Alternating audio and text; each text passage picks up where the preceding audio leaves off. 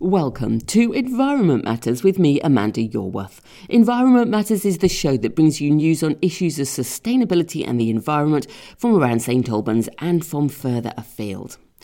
Coming up later, Build Back Better take their demands to St Albans MP Daisy Cooper. Now, last week, St Albans District Council reported that it would be taking more than 100 actions to tackle the climate emergency and make St Albans District carbon neutral by the end of the decade. The initiatives are part of a sustainability strategy that has been developed over the past year by the Council since they declared a climate emergency back in July last year. Councillor Chris White, leader and portfolio holder for climate, environment and transport, joined me. Chris, thank you very much indeed for joining me. So, I mean, we are in the middle of a pandemic and businesses are going bust, people are losing their jobs. Shouldn't the council be focusing on these issues? You can hear people saying, you know, why are we focusing on a climate crisis when actually we've got all this to deal with? Well, the council, of course, can do two things at once. In fact, it does many things at once, uh, like any local authority. Uh, and so, whilst the pandemic is the number one issue we're facing here in October 2020, uh, that doesn't mean that we can put the climate emergency on one side, because that would imply that uh, the virus has sort of solved it for us. Uh, the, the, the, emergency is still there, the ice caps are still melting, uh, and indeed the, the, the crisis around the globe is accelerating, if anything, and we have to continue the fight. Okay. And how about, you know, we've heard that the council is a bit strapped for cash at the moment. Can you afford to take action like this right now? Well, we can't afford not to.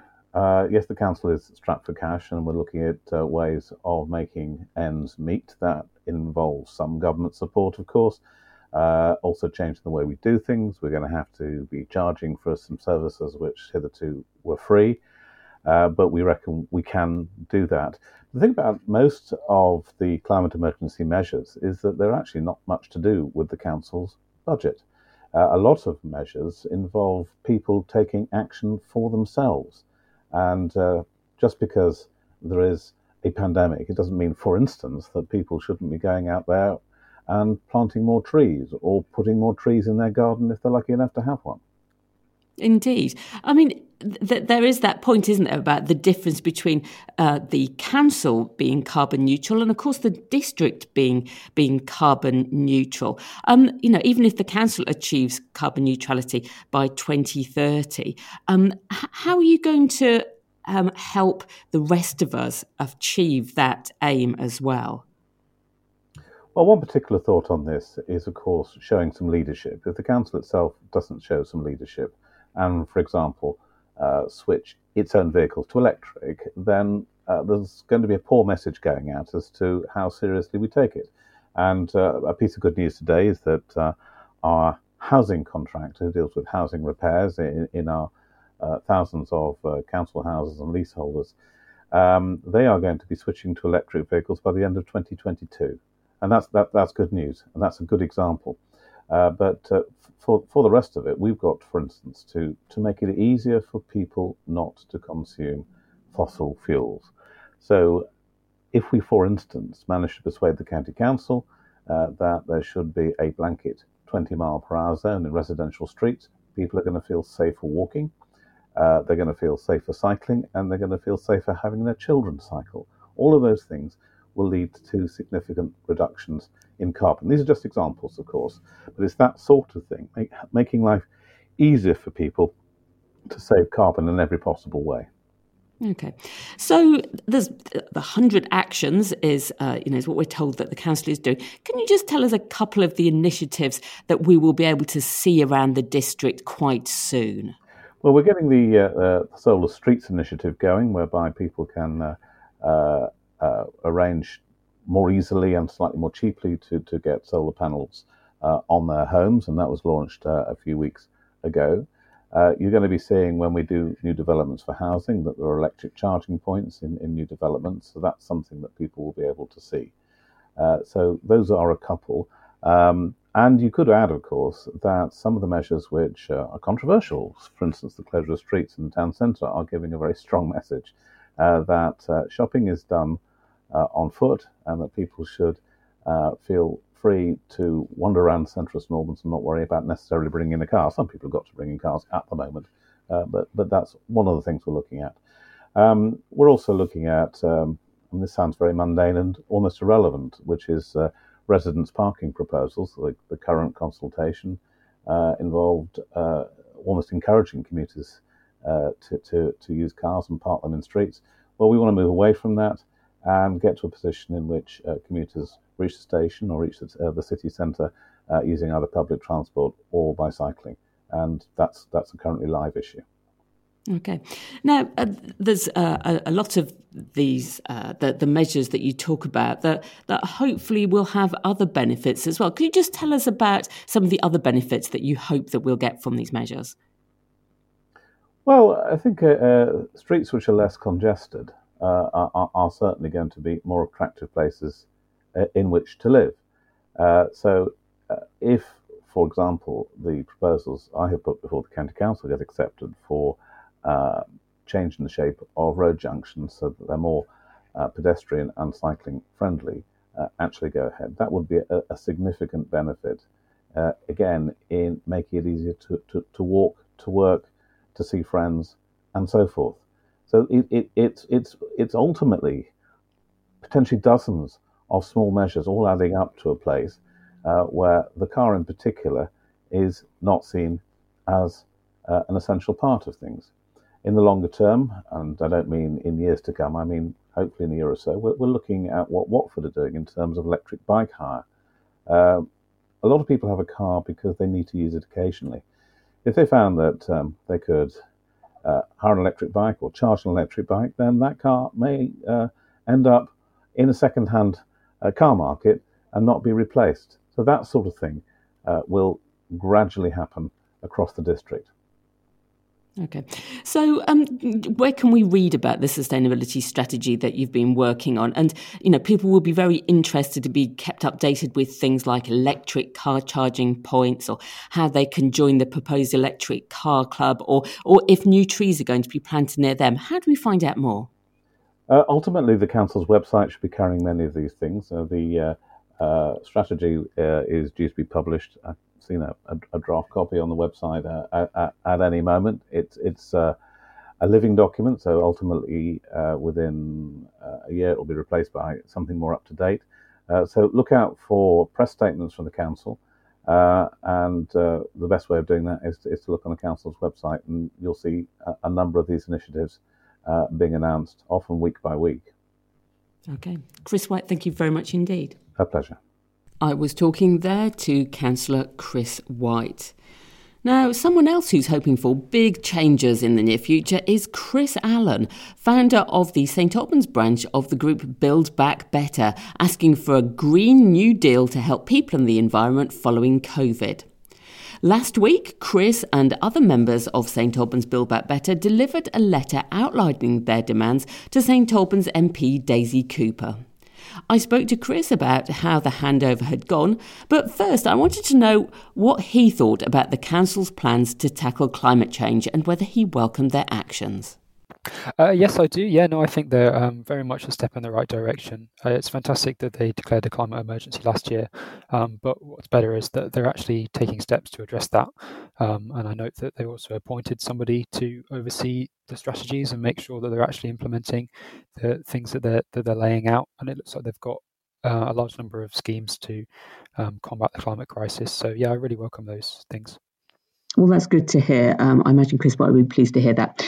So, um, last week you delivered a letter to Daisy Cooper, uh, St Albans MP, um, and you had a range of signatories. Can you just tell us um, who a few of them were? Uh, yeah, we had a, a range of um, of local organisations, businesses, um, and community groups. So, as well as obviously the organisers of Build Back Better, we had Friends of the Earth, Greenpeace, um, the local chapters, that is, uh, and UK Student Climate Network as well. Um, but we also managed to get the support of the Bakers Food and Allied Workers Union at a national level as well, which was um, really great. Uh, and then in terms of the local businesses, um, things like Ye Olde Fighting Cocks uh, and the White Lion as well, um, and then some regional charities uh, like the Herts and Middlesex Wildlife Trust uh, and yeah, as I said, plenty of local businesses such as Ember Design, yeah. Trade and Retail, Phase Out Plastic, and so on. Indeed. So, Chris, I mean, there's some of those names people won't be surprised to hear, but why did you get local pubs to support, to, to support you? Sorry. I mean, presumably they're hoping for business as usual once this pandemic is over rather than a big change. Yes, that's true. Um, I mean, the idea was to demonstrate the community support um, for the initiative, and the support um, from all over the political spectrum and, all over um, the, the community, really. Um, so we just wanted to show the, the widespread support for the principles of the Build Back Better campaign and get as many signatures as we could to hopefully um, make this the biggest impact. Okay. So you, you took the letter to Daisy. What was her reaction? Well, she hasn't. Um, typically, she's been very um, uh, neutral about it so far. You know, she has, has, she needs to read the letter and respond to it um, officially. Um, but she was very polite and very willing to come and take photos with us. Um, and I'm hoping from her previous record um, that she will be in support of this, but we'll just have to wait for a response. We only submitted the letter on Thursday, so um, I'm going to wait to hear back from her. Hopefully, we should get Yeah, um, early days yet. Well, yes. I mean, we, have we've, we've seen that um, St Albans District Council is, is definitely taking things quite seriously, certainly as far as the climate goes. Do you feel that the call for a Green New Deal is having much traction? It's it's still hard to say. I think. Um, hopefully the impact of the Build Back Better campaign will be that MPs across the country start um, bringing this to the table in Parliament and trying to make it, um, you know, put it up for debate. Um, but the moves by St Albans District Council is obviously uh, fantastic, and I hope that um, councils across the country are doing the same thing. Um, I obviously uh, I can't be sure about all of them. Um, there's still a long way to go, I think, in terms of getting the current government to implement the necessary strategies. Um, uh, I know this, there was some funding announced recently, for example, um, for environmental um, strategies, but it's probably not enough. Uh, and I would hope to see more actions on this um, and more significant things promised and then delivered um, within the next calendar year. Indeed. Uh, so, as far as the Build Back Better campaign goes, do you know what you'll be doing next, or are you just sort of uh, well, waiting to see? We'll wait for the response to, um, from Daisy, uh, and then we'll make sure that if she promises anything, we'll make sure to um, follow up on that and hold her to it, so to speak. Which, as I say, hopefully she'll be um, supportive of. But I mean, I personally am going to take a break of a month or so, um, just because uh, organising this has been quite an undertaking for me. But the Build Back Better campaign was always intended as a sort of short-lived thing, which is managed by the organisation Green New Deal UK, and I'm certain that they'll keep pushing for a Green New Deal until um, until it has the hopefully the widespread support that it deserves. Um, and we'll have to wait and see, but possibly we'll, we'll convert the Build Back Better St Albans campaign into a Green New Deal group and keep pushing Daisy Cooper to, um, or whoever the MP continues to be, to support Green New Deal. Okay, well, if that's the case, we look forward to hearing more about that in the future. Chris, thank you very thank much you. indeed for joining me. And since I spoke to Chris, MP Daisy Cooper has sent back a substantial reply saying, I was pleased to read your action points in the letter and I share your views on many of them. I agree with you that the COVID 19 crisis has given us a great opportunity to reset our economy for the better and to develop a fairer, greener, and more sustainable future. Amongst other things, she says that green strings should be attached to bailouts for any companies and particularly mentioned the aviation industry industry, saying that they should be obliged to work towards a net zero future. Daisy said if we do not cut all carbon emissions by 2045 to net zero, the global population is facing a catastrophic crisis, even more serious than the current COVID 19 crisis. And if you'd like to hear Chris Allen giving more details about what a Green New Deal would look like, then head to the podcast page of the Radio Verulam website, radioverulam.com, where you'll find a podcast of the programme in which I spoke to both Chris about starting the Build Back Better campaign in St Albans and also to local woman Helen Furs and her enthusiastic sons about setting up the local Compassion in World Farming group. Now, if you fancy doing something a little bit different to help the environment, local charity Sustainable St Albans is looking for new trustees. Um, they say the trustees' role is to keep Sustainable St Albans healthy, set future plans, manage the finances, and ensure key processes are in place. Now, they're only a small charity with no permanent staff, so trustees are also quite hands on, running events and getting involved with projects. All trustees need a passion for the environment, but you may have relevant other skills as well. And the trustees say um, that the existing trustees, they admit, um, are not a particularly diverse group, and they would love to change this by recruiting new trustees with a wide range of backgrounds and perspectives. Um, and you can find out more on the Sustainable St Albans website. Now, a couple of exciting events for your diaries. There's another St Albans Sustainable Market to look forward to, this time Sunday, the 25th of October, 11 till 4 in the St Albans City Centre. Um, the August market uh, went down a treat, and it's hoped that this one will be even better. There's going to be local food and drink stalls, ethical clothing, health and vitality products, renewable and green energy specialists, and of course, a whole bunch more. Everything is outside, risk assessed, and running according to COVID guidance. Good to hear. Another event coming up is Sustainable St Albans Online Eco Home Zoom event on Thursday the 29th of October at 7 o'clock. They've got an expert panel and a Q&A. Local companies will offer practical advice on solar panels, solar thermal, heat pumps, Passive House Plus, um, government green homes, grants and more. Um, to register, go to the Sustainable St Albans website to find out more and to book your place. Now, it's always lovely to hear from you. Get in touch via Twitter at RV underscore environment. You'll find us on Facebook, or you can drop me a line on amanda at radioverulam.com if you've got a comment about today's show or any ideas that you would like me to cover. I'm going to be back at the same time next week, but until then, thank you for listening.